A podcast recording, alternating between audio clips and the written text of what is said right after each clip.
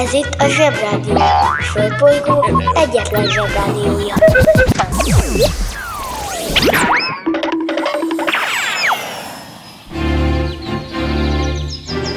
Zsebrádió! A következő műsorszám meghallgatása csak 12 éven aluli gyermekfelügyelete mellett ajánlott.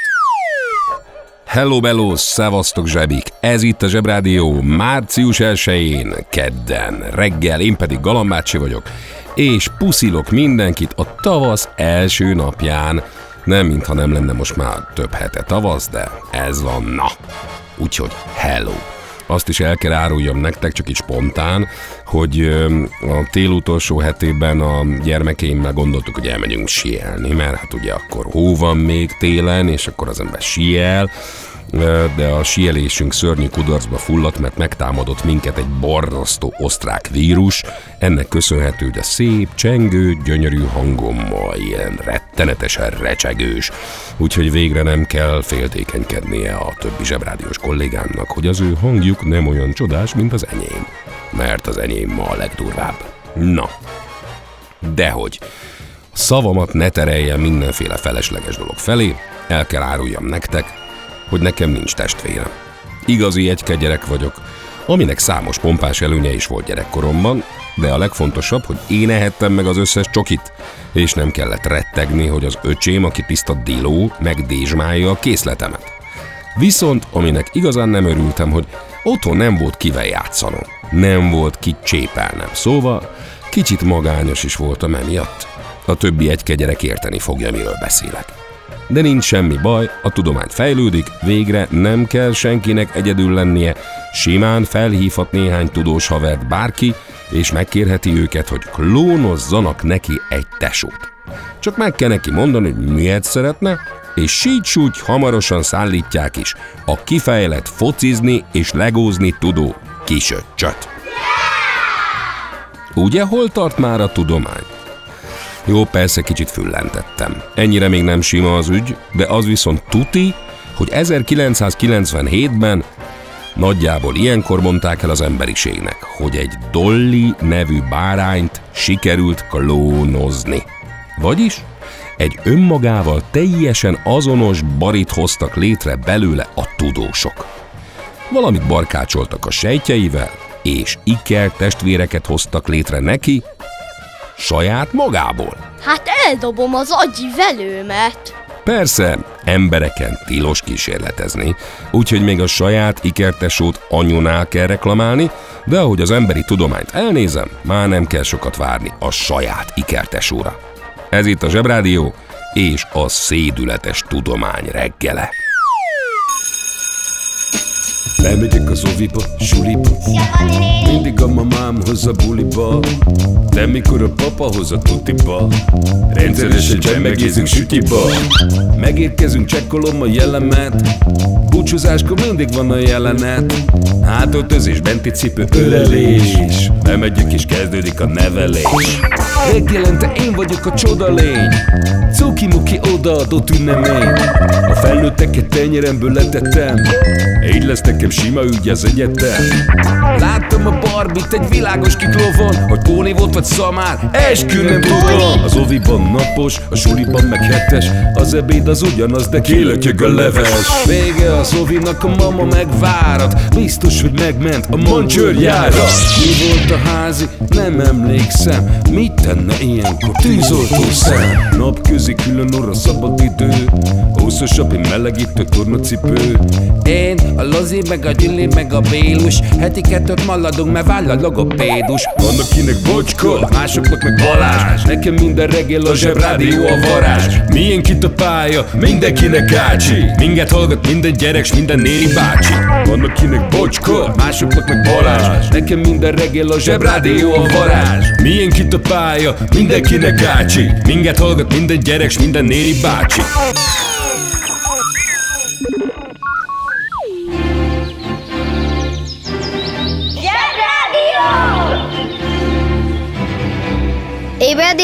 reggeli, fogmosás, öltözés, sapkasál, kocsiba be, és... Zsebrádió! Nem csak háború, de megint forradalom van Párizsban. Ja, a forradalom nem pont most, hanem 1848-ban. Ott volt már korábban is. Az mondjuk Napóleonnal végződött, de így megy ez. A forradalom az, amikor valakiknek nem tetszik a pite. Na nem az a pite. Ezt tessék úgy érteni, hogy egy bizonyos mennyiségű ember már elég vacakul van ahhoz, hogy hangosan rendetlenkedjen és elzavarja a főnököket. Aztán amikor ez sikerül, akkor azt gondolják, hogy most eljött a tejjelmézzel folyó kánoán.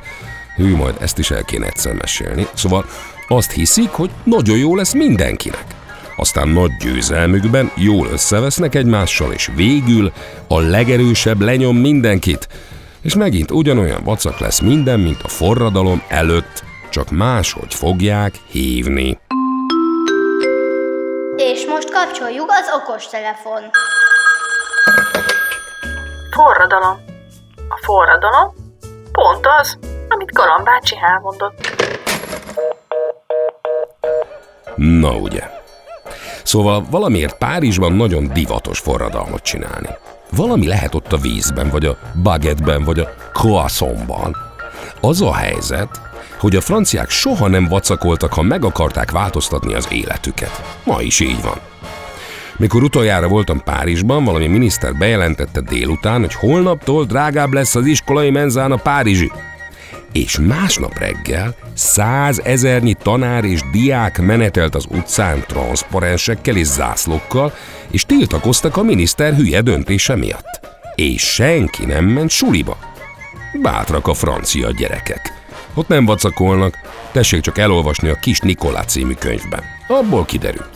Nem udvariaskodnak, nem félnek, kimondják, ami nem tetszik nekik. Mert van vér a pucájukban. A banja, maharadja, halandja? Fura felnőttek, még furább mondásai.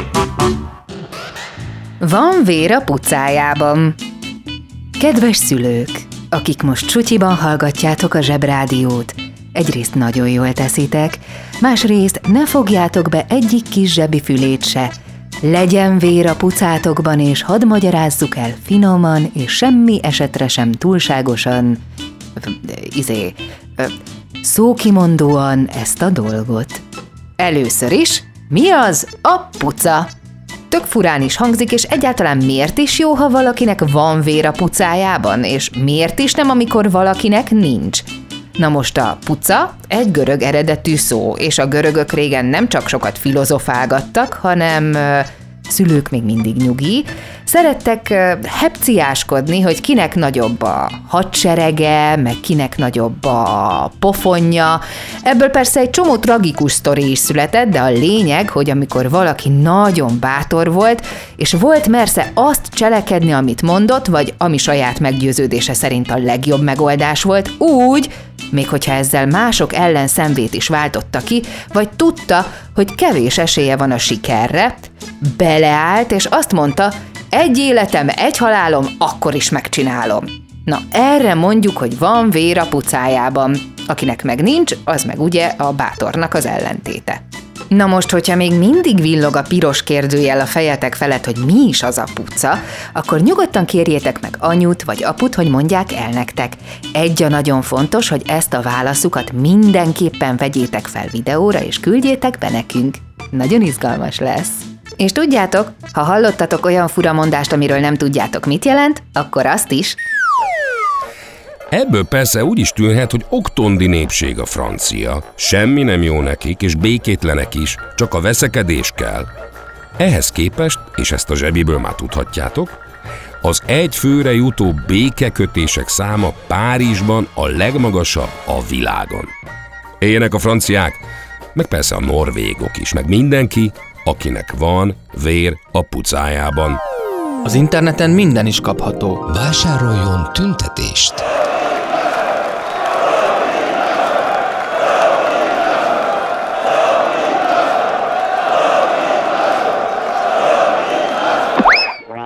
Tüntetés kiváló szórakozás, akár baráti összejöveteleken is. A műsorszám Tüntetés. megjelenítést tartalmazott.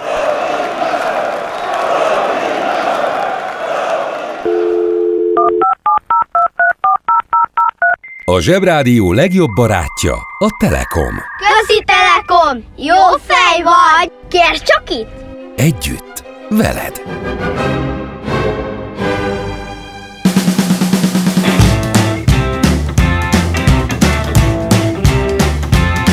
Sometimes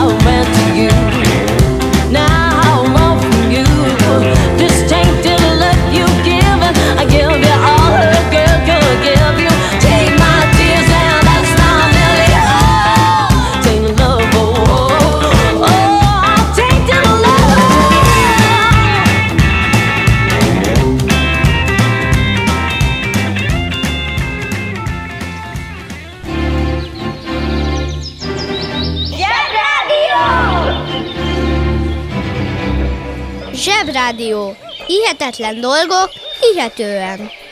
Csodás dolog, ahogy így álmodozunk a jövőről, de érhetnek bennünket meglepetések. A kisfiaimmal éppen megnéztük a Vissza a jövőbe című film második részét. Tudjátok, amikor McFly előre utazik az időbe, hogy megmentse a gyerekeit a hülyeségeiktől. 1985-ből 2015-be utaznak előre. Most ugye 2022 van. Szóval a filmbéli időnél 7 évvel később. És a film szerint 2015-ben repülő autók kasítják az eget. Lebegő gördeszkák mindenhol, robotok, meg amit az ember elképzel. Most, hogy mi lesz majd 50 év múlva. Szóval a lényeg, hogy nem pont úgy lesz, ahogy most elképzeljük. Pedig a légdeszka az nagyon baró. Igazán atom. Kerék nélkül siklik a föld felett néhány centivel. Minden deszkás álma. Szóval tessék gyorsan kitalálni, valaki sürgősen fedezze fel, de a lényeg, hogy soha ne higgyetek olyan filmcímnek, ami egy jövőbeni évszám. Mert úgysem az lesz. Vagy ha lesz is valami hasonló, tuti, hogy nem pont akkor. Zsebrádió. Az igazság ideát van.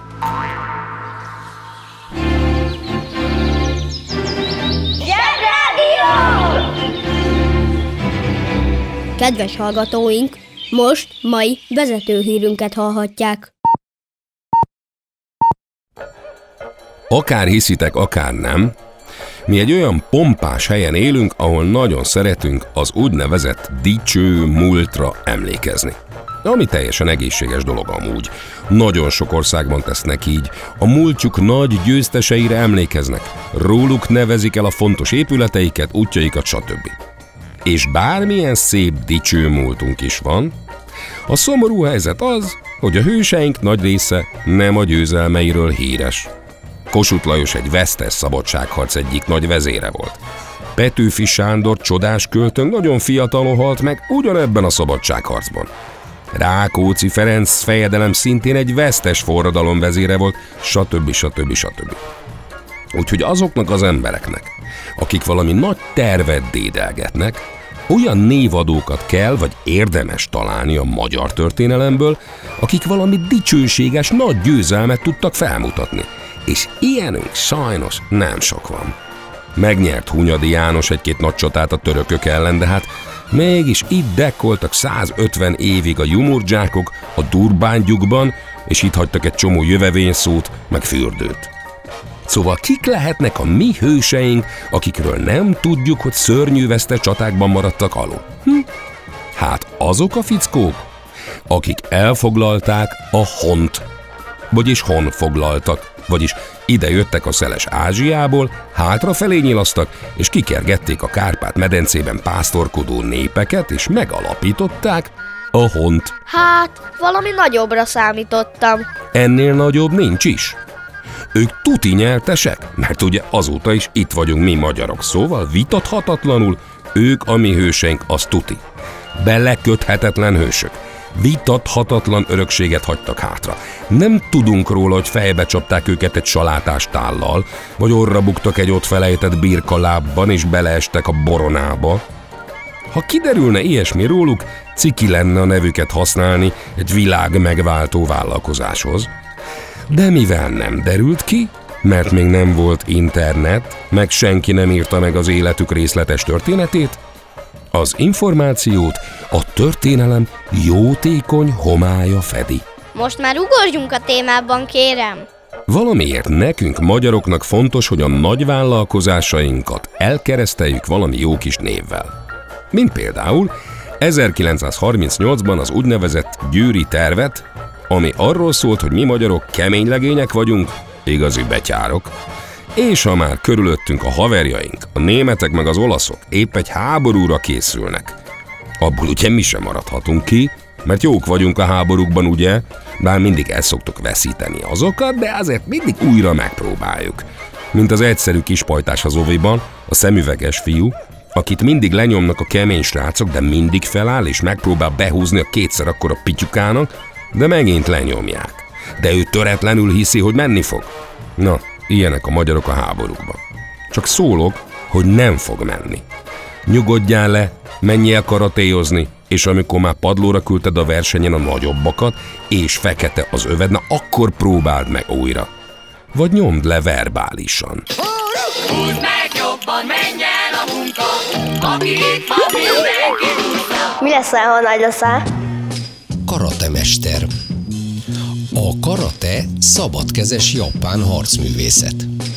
A karate jelentése szó szerint üres kéz. Ez egy olyan fegyver nélküli harcművészet, melyben a karatét űző tanuló saját testrészeit, de leginkább a végtagjait használja fegyverként.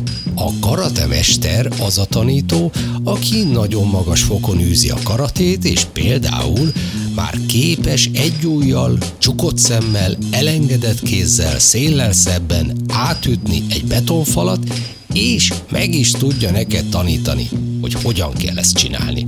Csak akkor legyél karatemester, ha nem kungfu mester akarsz lenni. Working in a coal mine, going down, down, down. Working in a coal mine, whoop, about to step down. Working in a coal mine, going down, down, down. De hogy szavamat ne feledjem, a magyarok kitalálták, hogy fegyverkezni fognak. Mert csúzlival mégse lehet nyerni háborút tankok ellen, úgyhogy fegyverkezni is kezdtek. Sok-sok pénzt költöttek fegyverekre, és ez egy terv része volt. De nem az volt ám a neve, hogy csúzli terv, vagy távcsöves puskaterv hangtompítóval, vagy vadászbombázó atomcsapás királyságterv túrót. Huba terv. Az eszem megáll. Hogy egészen pontosan mi köze van szegény honfoglaló Huba vezérnek a harckocsi gyártáshoz vagy puskagolyó öntéshez, az soha nem derült ki. De lehet, hogy csak rossz hiszemű vagyok, és ez csak egy úgynevezett kódnév. A kódnév egy olyan dolog, mint a titkosírás. És ha a Huba kódnév, abból én se jönnék rá soha, hogy ez egy fegyverkezési akciót rejt. Pláne nem az ellenség. Sto eta Huba? Meg is értem, miért nevezték el az arany szarvaskergető Hunorról manapság a magyar űrprogramot. Mert Elon Musk soha nem jönne rá, hogy mire készül a magyar űrhajózás tudomány. What is the human means? Szóval, a lényeg, hogyha valami titkos menő vállalkozásba kezdtek. Találjatok neki egy titkos kódnevet, amit lehetőleg anyukátok se értsen, de a goni ellenség tuti ne. Az interneten minden is kapható. Vásároljon űrhajót! T-minus 10, 9, 8, 7, 6, Five, four, three, two, one, zero. Ignition. Az űrhajó kiváló szórakozás, akár baráti összejöveteleken is. A műsorszám űrhajó megjelenítést tartalmazott.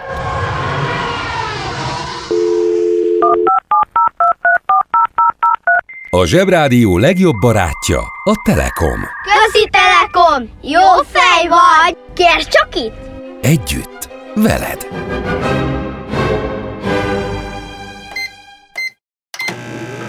Főzike só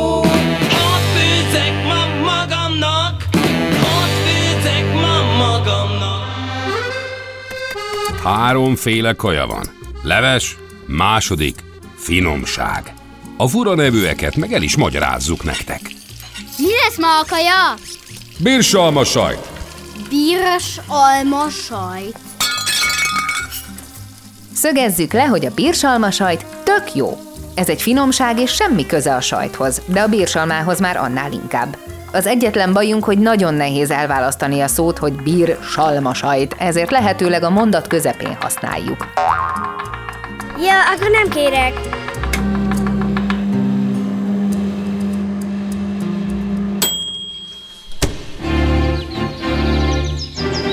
Zsebrádió!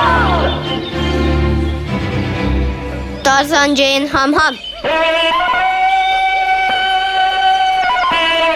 Most pedig jöjjön Dóri néni és egy női hölgyemény, aki mindent túlélt, és azt csinálta, amit szeretett. Sziasztok, zsebik! Tudjátok, volt ez a szocializmus nevű időszak Magyarországon, amikor a nagyszüleitek fiatalok voltak, és a szüleitek meg kantáros, nadrágos, ovisok meg sulisok. És ma szinte minden felnőtt forgatja a szemét, amikor erről a 40-50 évről beszél, és azt mondja, hogy na csak az ne jöjjön vissza soha. Furcsa évek voltak azok, mert elég csóró ország voltunk, de a vezetőink úgy tettek, mintha nem azok lennénk, és azt szajkozták, hogy itt mindenkinek van mit enni, olcsó a benzín és a csirkefarhát, és mindenkinek van munkája. De ez persze hazugság volt, de most ezt nem kezdem el fejtegetni nektek, mert már erről sokat beszéltünk. De azt viszont elmesélem, hogy mi volt még a szocializmusban. Az volt ugyanis, hogy mindenki ugyanolyan ruhában meg cipőben járt. A korabeli reklámok úgy szóltak, cipőt a cipőboltból. Persze, mondhatnátok, hogy hát honnan máshonnan is vennénk cipőt, mint a cipőboltból, és ez igaz is. De azt ne felejtsétek, hogy csak egyféle cipőbolt volt, és benne nagyjából ugyanaz a kétféle cipő. És a ruhákkal is pont így voltunk, szóval amikor a suliban szembe jött velünk a haverunk, ugyanaz a kordbársonynadrág, nagy galléros nyloning és kötött csikos mellény feszült rajta, mint rajtunk. A ruhagyárban egyforma ruhák készültek, így a szocialista kisgyerekek közül senki nem lógott ki a sorból, és ez célja is volt a szocialista vezetőinknek, csupa egyenlő egyforma ember és élet. Szerintük így volt igazságos. Ezért nagy rejtély, hogy miért engedték meg akkoriban egy Rothschild Klára nevű néninek, hogy divattervező legyen és különleges egyedi ruhákat tervezzen egy budapesti szalomban. Klára néni ugyanis ezt csinálta. Kétszer egy évben kiutazott Párizsba, ami persze akkor is a divat fővárosa volt, mint most, Megnézte, milyen ruhákat terveznek a nagy francia divattervezők, mint Coco Chanel, meg Yves Saint Laurent. Majd hazajött, és lekopintotta a ruhákat, persze kicsit áttervezte, budapestiesítette, és gazdag külföldi turistáknak, meg politikus feleségeknek, és persze szép színésznőknek adta el ezeket a ruhakölteményeket. Mi meg a kis kortbársony nadrágunk szélét csavargatva kerek szemekkel bámultuk a képeken ezeket a gyönyörű nőket, akik csodálatos királynőknek tűntek hozzánk képest, akiknek a cipője csak sima cipőboltból, a ruhája meg mezei ruhagyárból érkezett. Klára néni roppant tehetséges volt, mert sokszor pusztán emlékezetből készítette el ezeket a francia ruhákat Budapesten, mert ugyanarra nem volt pénze, hogy Párizsban kifizesse a szabás mintákat, vagyis azokat a rajzokat, ami alapján a varrónői meg tudták volna varni könnyedén a ruhát, de volt hozzá érzéke, hogy mégis hasonló ruhákat tervezzen, mint a híres franciák. És Klára néni tényleg igazi ruhakölteményeket tervezett. Gyöngyös kabátkákat, estéi és esküvői ruhákat a legfinomabb anyagokból. Ezen kívül nagyon tehetséges volt az üzletelésben is. Az akkori influencereket és hírességeket meghívta a szalonjába, csodás ruhákba öltöztette őket, azok meg vitték hírét a Rothschild Klára szalonnak. Nem beszélve arról, hogy Klára néni is mindig makulátlanul csinos volt. Minden nap belepréselte reggel magát egy fűzőbe, ami miatt karcsúbb lett a dereka, és felvette a legszebb ruháját.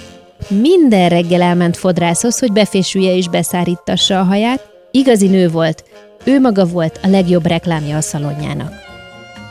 És visszatérve ahhoz, hogy mindezt miért engedték meg a szocializmusban Klára néninek? Hát, mert ezzel azt mutathatták a vezetőink a nem szocialista világnak, hogy Budapesten is van ám luxus, a magyar emberek is tudnak olyat, mint a nyavajás francia divattervezők, és Rothschild Klára csodaszép ruháit a magyar büszkeségek sorába állították. Puskás öcsi és az aranycsapat, meg a gulyásleves, és a Hortobágyi kilenclyukú híd mellé. Csak annyi a Bibi, hogy gulyáslevest ugyan mi is ettünk mindannyian, de amikor találkoztunk a haverunkkal a suliban, valahogy mégis mindig ugyanabban a nyloningben feszítettünk, továbbra is egymással szemben.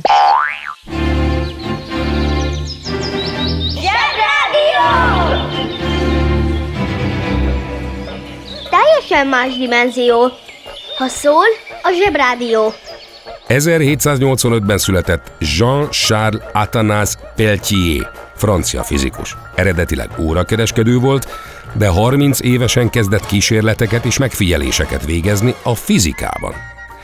Peltier számos tanulmány szerzője volt a fizika különböző tanszékein. Nevéhez különösen fűződik a feszültség kör csomó pontjainál jelentkező hőhatás, a Peltier effektus.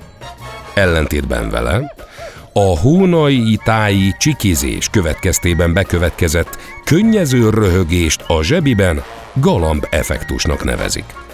Mint az köztudott. Na srácok, ez volt már a zsebi, holnap Zsozsó bácsi vár benneteket. A jövő kedden mi újra találkozunk, éljen a tavasz. Szevasztok! Kedves szülő! Kérjük, ellenőrizze a szakterületet, hogy tartózkodik-e ott önhöz tartozó kiskorú. Amennyiben nem, úgy ön a mai pályát sikeresen teljesítette. A következő szintre léphet.